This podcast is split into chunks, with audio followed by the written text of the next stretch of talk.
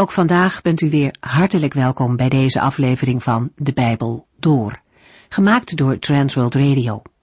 Voor meer informatie kijkt u dan op onze website transworldradio.nl.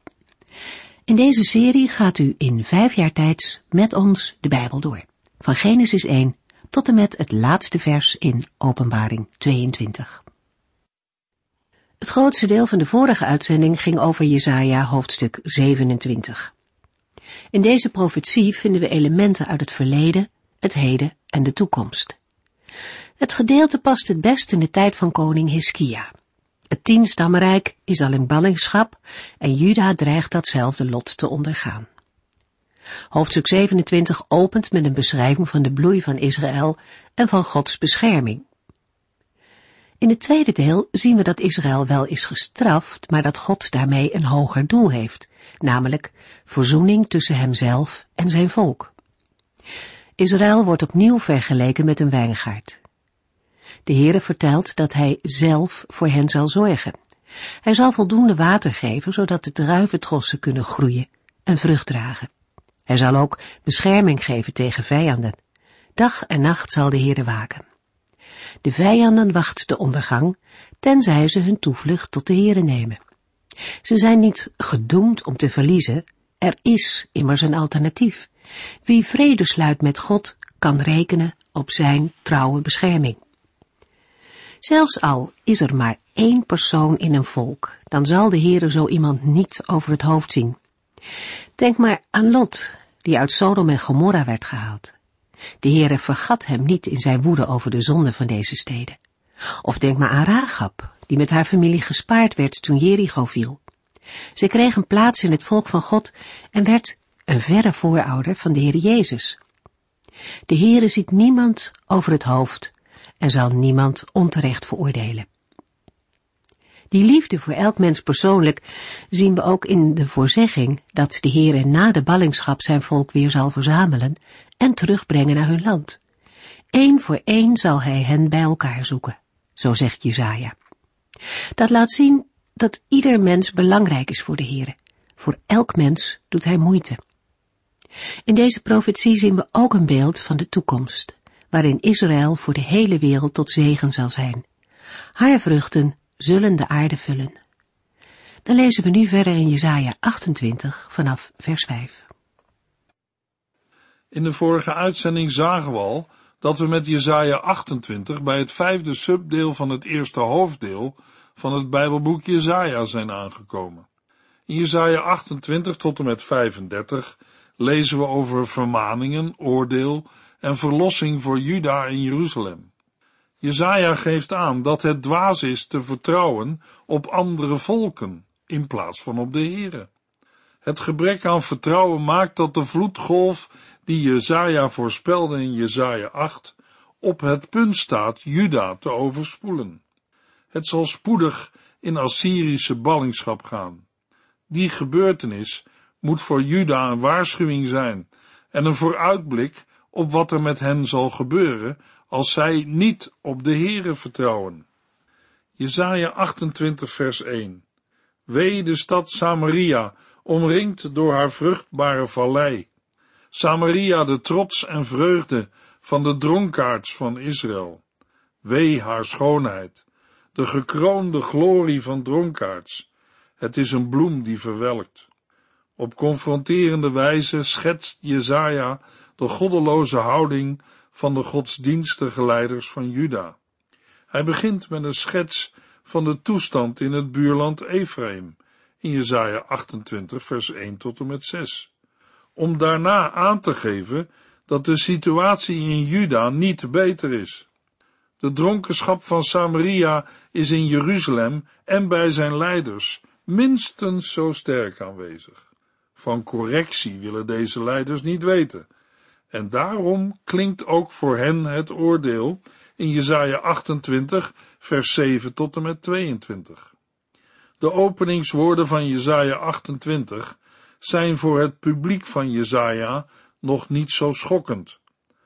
Een oordeel over het noordelijk rijk Ephraim, een van de leidende stammen van het tienstammenrijk, was immers geen bedreiging voor de inwoners van Juda.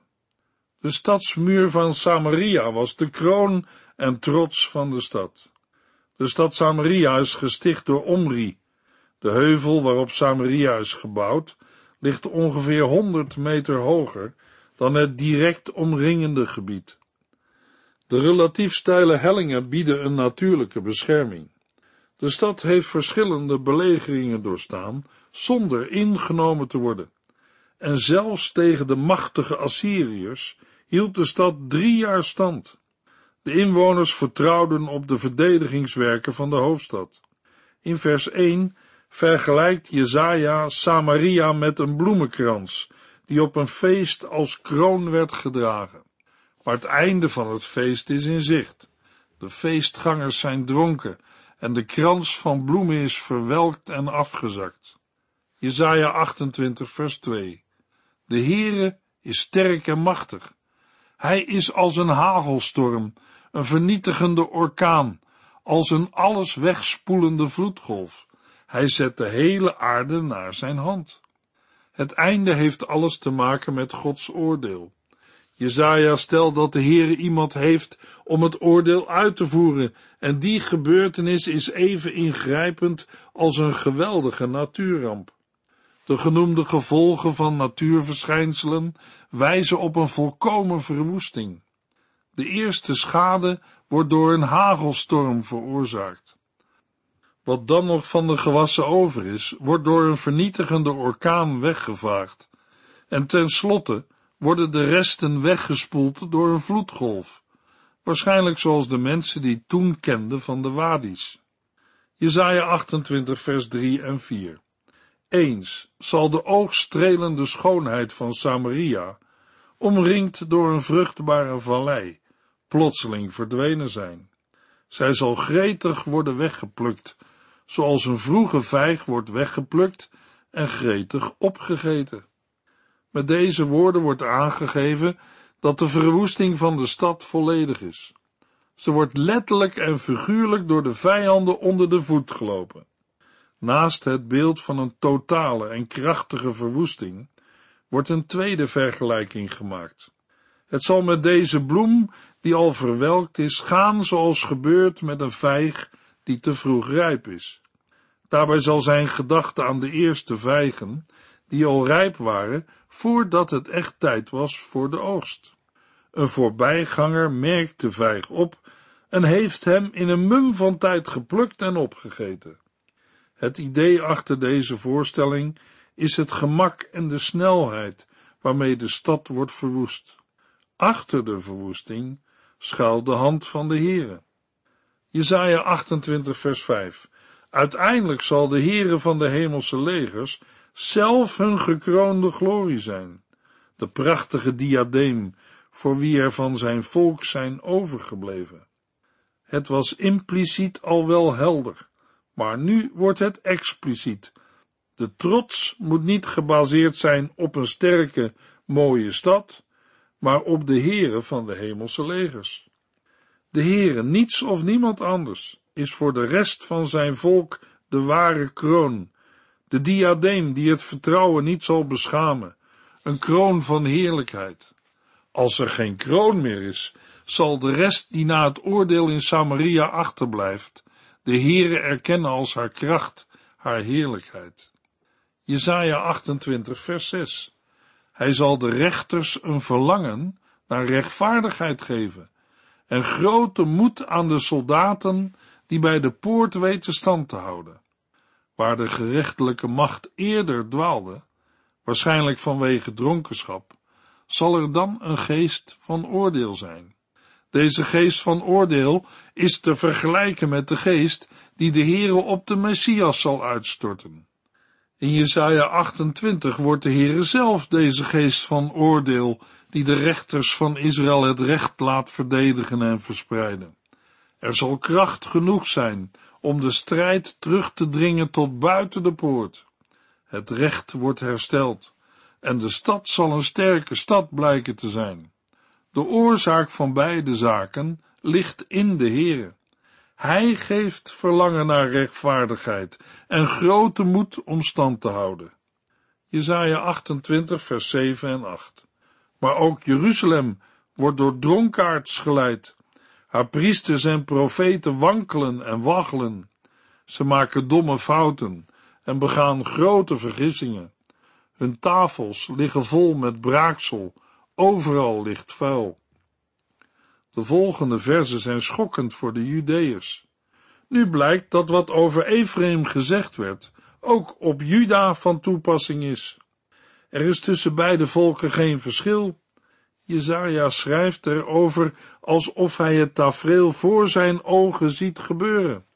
Zelfs in Jeruzalem zijn de leiders van het volk los van God, nota bene zij die namens de Here zouden moeten optreden. Ze doen hun werk nog wel, maar niet omdat ze geïnspireerd zijn door de Here. Ze zijn vol van wijn en kunnen zich maar met moeite overeind houden. Zo disqualificeren ze zichzelf voor de verantwoordelijke taken die ze toch blijven uitvoeren. Het Oude Testament spreekt ook op andere plaatsen in de Bijbel negatief over dronkaards. Dronkenschap is in het Oude Oosten niet alleen bij het volk Israël iets negatiefs. Ook in de Egyptische wijsheidsliteratuur wordt gewaarschuwd voor dronkenschap, met het daarbij komende gebrek aan controle en de sociale verwerping die dronkenschap met zich meebracht. De twee onderdelen van de taak van de priesters en profeten die worden genoemd, zijn een visioen of gezicht hebben en beslissingen nemen. De profeten vormen als het ware de ogen van het volk. Zij zien wat de Heere aan het volk wil laten zien.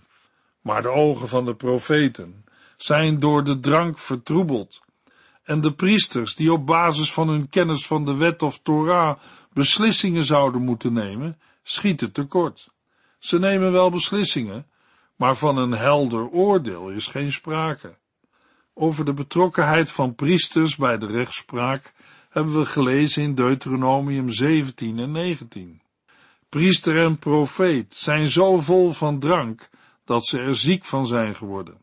Ze zijn zo dronken dat ze wankelen, waggelen en moeten overgeven tijdens hun werk.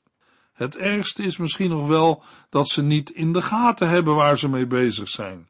Ze blijven doorgaan met hun taken. De walging van de profeet komt scherp naar voren in de laatste korte bijtende zin. Overal ligt vuil. Te midden van het braaksel is er geen plekje meer zuiver of schoon. Jezaja 28 vers 9 en 10. Wie denkt Jezaja wel dat hij is, zeggen de mensen, om op zo'n toon tegen ons te spreken? Zijn wij soms kleine kinderen, net oud genoeg om te praten? Hij vertelt ons steeds weer hetzelfde, gebod op gebod, regel op regel, dan weer dit en dan weer dat. De volgende twee versen kunnen een citaat zijn van de falende leiders, of woorden van Jezaja bevatten. De profeet wordt iets verweten, maar iedere correctie wordt door de priesters en profeten van de hand gewezen. Ze zijn vol van zichzelf en hun eigen gelijk. Ze schelden Jezaja uit door te stellen dat zij zelf wel weten hoe ze zich moeten gedragen. In hun ogen behandelt Jezaja hen alsof ze kleine kinderen zijn. Zij die het verschil tussen goed en kwaad nog moeten leren. Maar zij zijn de leiders van het volk. Wie weet er nu meer van de openbaringen van de wet dan zij? In het oude Oosten kregen kinderen borstvoeding tot ze drie of vier jaar waren. Daarna moesten ze de elementaire waarheden leren. De leiders van het volk zijn dat stadium op geestelijk gebied in eigen ogen ver voorbij. De tekst van vers 10 is moeilijk en er zijn verschillende verklaringen mogelijk. Het is denkbaar dat de woorden van Jezaja op de leiders overkomen als een lesje van een schoolmeester, die eenvoudig de letters van het alfabet herhaalt en zo beetje bij beetje kennis doorgeeft. Maar de leiders hebben er geen behoefte aan. Zij willen niet luisteren. Jezaja 28 vers 11 en 12. Jezaja 28 vers 11 en 12. Werkelijk, om tot dit volk te spreken, zal God buitenlanders sturen, mensen die in onverstaanbare talen spreken. Zij zouden rustig kunnen leven in hun eigen land, maar zij wilden niet naar hem luisteren. Jezaja zegt hun aan dat als zij het begrijpelijke woord van God, door Jezaja gesproken, niet willen horen, zij woorden zullen horen in een taal die ze niet kunnen verstaan. Met de woorden dit volk drukt Jezaja de afstand tussen de Heer en het volk uit. Het zijn woorden die Jezaja regelmatig gebruikt. Het laat ook iets zien van Jezaja's verdriet over zijn eigen volk. De woorden die eerder gesproken waren, zijn niet moeilijk te verstaan en zelfs door kinderen te begrijpen. De Heer had het volk rust aangeboden. Dezelfde gedachte kwam al naar voren in Jesaja 7 vers 9. Toch grijpt Jesaja niet alleen terug op eigen woorden. Ook in Exodus 33, Deuteronomium 12 en 28, als ook in Psalm 95 vers 11 wordt over rust gesproken. De Heere had rust beloofd, maar niet onvoorwaardelijk. De rust waarvan hier sprake is, is het veilige, permanente verblijf in het beloofde land. Maar Israël heeft niet aan de voorwaarden voldaan, want het vertrouwen op God blijkt afwezig. Het volk en de leiders willen vooral vertrouwen op eigen inzicht en controle. Jesaja 28 vers 13 De Heere zal het daarom steeds opnieuw voor hen uitspellen het keer op keer in simpele bewoordingen vertellen, elke keer als hij de kans heeft. Maar toch zullen zij over deze simpele en oprechte boodschap struikelen en vallen. Zij zullen worden gebroken en vertrapt en gevangen genomen. Met deze woorden geeft Jezaja aan dat wie niet horen wil, nu zal moeten voelen. Het volk en de leiders krijgen wel wat te horen, maar zij verstaan het niet. Het zal de taal zijn van een vreemde overheerser die het land komt binnenvallen. Ze moeten de consequenties van hun daden ervaren. Ze zullen achterovervallen, te pletter vallen, verstrikt raken en gevangen worden.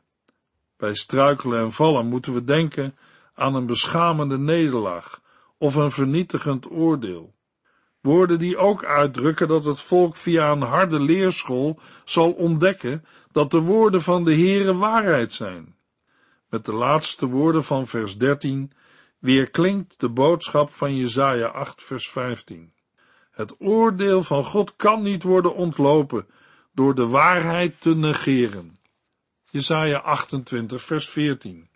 Luister daarom goed naar de woorden van de Heere, spottende heersers in Jeruzalem.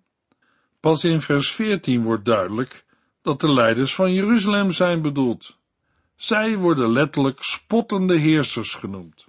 Spotters vallen in de ergste categorie zondaars. Zij verachten het woord van de Heere, maken het zelfs belachelijk en misleiden daardoor ook anderen. Maar het woord van de Heere verandert niet, ook niet als het wordt veracht. Het aangekondigde oordeel zal komen en daarom moeten de leiders van Jeruzalem luisteren naar wat de Heere nu te zeggen heeft. Jezaja 28 vers 15 U zegt, we hebben een afspraak gemaakt met de dood en een verdrag met het dodenrijk, om gedekt te zijn tegen de stormvloed die over ons komt. We hebben de leugen als een schuilplaats en verstoppen ons achter bedrog. Het volk van God heeft een verbond gesloten met de dood en het dodenrijk om het leven te behouden. Juda verbindt zich met Egypte en denkt daardoor een Assyrische strafexpeditie te kunnen voorkomen. Maar deze verbintenis kan hun het leven kosten, gezien hun status als vazalstaat van Assyrië. Het verdrag met Egypte zal, volgens Jesaja, geen bescherming bieden, want het is niet meer dan leugen en bedrog. Al de gebruikte woorden, dood, leugen, bedrog, geven aan wat er eigenlijk aan de hand is. Al zijn de leiders van Jeruzalem nog zo positief over hun relaties. Deze alliantie brengt het volk van Juda geen zegen, maar een oordeel. Het gebrek aan vertrouwen in de Here en de arrogantie van de eigen oplossingen wordt door de Here veroordeeld. Wat is dan de oplossing? Jesaja 28, vers 16 tot en met 19. Maar de Heere God zegt, kijk, ik plaats een steen als fundament in Sion, een kostbare hoeksteen, die ik heb uitgekozen. En wie zijn vertrouwen daarin stelt, hoeft nooit meer een andere toevlucht te zoeken. Ik zal met het meetsnoer en het paslood van de rechtvaardigheid het fundament dat u maakt te controleren. Het ziet er wel goed uit, maar de hagelstorm van Assur zal die onbetrouwbare schuilplaats vernietigen. Als een watervloed zal hij het wegvagen. Ik zal uw verbond met de dood en het dodenrijk teniet doen, zodat u in de grond wordt gestampt, als de vijand uw land binnenstormt. Steeds weer zal die stormvloed komen opzetten en u meevoeren, totdat uiteindelijk de vreselijke waarheid van mijn waarschuwingen tot u zal doordringen. De oplossing wordt aangegeven in een woord over een kostbare hoeksteen. De hoeksteen was in de architectuur van Israël een grotere steen dan de overige stenen en was daarom met moeite op zijn plaats te krijgen. Het formaat en het gewicht zorgden bij uitstek voor stabiliteit. De steen diende om twee aangrenzende muren te verbinden. Het is mogelijk dat de hoeksteen ook dienst deed in het fundament. De gedachte is in Jesaja 28 dat Juda zijn vertrouwen op deze hoeksteen door de Heere zelf neergelegd moet vestigen. Alleen dan is er stabiliteit en zekerheid. Het zijn niet alleen de vijandelijke legers die zich tegen Juda zullen keren, het is de Heere die het volk straft voor zijn ongehoorzaamheid. Wie dat begrijpt, huivert van angst. Om dit nog duidelijker te maken, volgt in vers 20 een nieuw beeld. Iemand die rust zoekt op een bed dat te kort is om langer uit te liggen, vindt niet wat hij zoekt. Hij die zich tegen de kou van de nacht wil beschermen, terwijl zijn deken te smal is, wordt niet warm. Zo hebben de leiders van Juda wel geprobeerd veiligheid te zoeken, maar hebben die niet gevonden. In de versen 21 en 22 geeft Jezaja aan dat de woorden die hij spreekt niet zijn eigen verzinsels zijn, maar gezag hebben omdat ze van de Heere afkomstig zijn. Het oordeel wordt niet meer teruggedraaid, maar dat neemt niet weg dat de mensen zich nog altijd tot de Heere kunnen keren. In het slot van Jesaja 28 lezen we in de versen 23 tot en met 29 een dubbele gelijkenis over het werk op het land. Het oordeel dat Jezaja uitspreekt wordt plotseling onderbroken door rustige woorden met pastorale wijsheid. Het onderwijs van Jezaja begint met een retorische vraag en het antwoord is voor iedereen duidelijk. Nee, een boer is niet altijd aan het ploegen. Het omwoelen en eggen van het land is geen doel in zichzelf. Het doel daarvan is zaaien. De verschillende gewassen worden ook op verschillende manieren gezaaid. Hoe weet een boer dat? Jesaja 28, vers 26. Hij weet precies wat hij moet doen, want God heeft het hem laten zien en begrijpen. Het werk op de akker is gevarieerd. Ook een profeet doet niet altijd hetzelfde. Ook hij laat zich onderwijzen door de Heere. De verschillende manieren van werken zijn door de Heere van de hemelse legers ingegeven. Jesaja 28 vers 29. Zo zal ook de Heere van de hemelse legers in zijn wijsheid niet eindeloos, zonder maat straffen. De Heere reageert op het gedrag van de leiders van het volk en hij laat zien waar werkelijke zekerheid en rust zijn te vinden. Hij bestraft trots, eigenwijsheid en spot. De leidslieden van Ephraim en Juda zijn letterlijk en figuurlijk dronken, wat de vraag oproept naar het gebruik van alcohol en de uitwerking ervan. Het gedrag van de leiders blijkt dwaasheid te zijn, terwijl ze dachten wijs te zijn. Deze fundamentele tegenstelling komt steeds weer terug in de Bijbel. Paulus beschrijft dat God de wijsheid van deze wereld in dwaasheid heeft veranderd. en dat Christus Gods wijsheid en kracht is. Daarom is het van belang naar Gods inzettingen en aanwijzingen te luisteren, net als naar de wetmatigheden die gelden in het bewerken van het land. De Heer is wonderbaar van raad en groot van beleid. Jesaja 29 vers 1 Wee Jeruzalem, de stad van David. Jaar na jaar brengt u uw vele offers, maar ik zal een zwaar gericht over u laten gaan. U zult huilen en veel verdriet hebben. Wanneer de gelijkenis in Jesaja 28, vers 23 tot en met 29 nog maar net is uitgesproken, herhaalt Jesaja het wee. De geadresseerde is dit keer Jeruzalem, de stad van David. In de Hebreeuwse tekst staat voor Jeruzalem Ariel. Daarmee wijst de profeet op het hart van het altaar, waar altijd vuur brandde. Het vuur was symbool van Gods aanwezigheid. Daar komt bij dat Jeruzalem de stad van David was. Hij belegerde ooit de stad om haar op de Jebusieten te veroveren. Beide elementen maakten dat het volk van Jeruzalem trots geworden was en dacht onaantastbaar te zijn. Maar deze trotse houding is onterecht. Op sarcastische wijze roept Jezaja op in vers 1 om de kringloop van de feesten jaar in jaar uit te blijven volhouden, alsof het vieren op zich het volk enige zegen zal brengen. Het is met name in de herfst dat de feesten elkaar in een hoog tempo opvolgen. Nieuwjaar, grote verzoendag en het Loofhuttenfeest. Gods goedheid wordt gezocht, maar die wordt niet alleen door het vieren van feesten gevonden. Het volk denkt van wel, maar zal bedrogen uitkomen. In Jesaja 29 vers 2 tot en met 8 lezen we dat het oordeel zal komen, maar de vijanden, die het oordeel komen uitvoeren, worden verjaagd met het gemak waarmee de wind fijn stof of kaf wegblaast. Zelfs als het oordeel komt, is er bij de Heere nog verlossing mogelijk. Luisteraar, zijn verlossing is er vandaag nog steeds. Vraag de Heere erom. In de volgende uitzending lezen we verder in Jesaja 29. U heeft geluisterd naar De Bijbel Door, in het Nederlands vertaald en bewerkt door Transworld Radio. Een programma waarin we in vijf jaar tijd de hele Bijbel doorgaan. Als u wilt reageren op deze uitzending of u heeft vragen, dan kunt u contact met ons opnemen.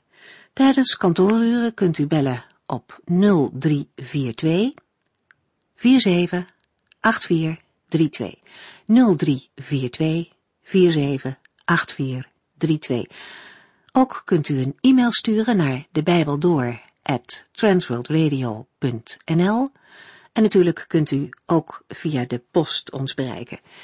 TWR, postbus 371, postcode 3770, AJ in Barneveld. Dit programma werd gepresenteerd door Cor Weda en Ike André. Techniek was in handen van Odin van Voerkom. En wij allemaal bedanken u voor het luisteren. Graag tot de volgende keer.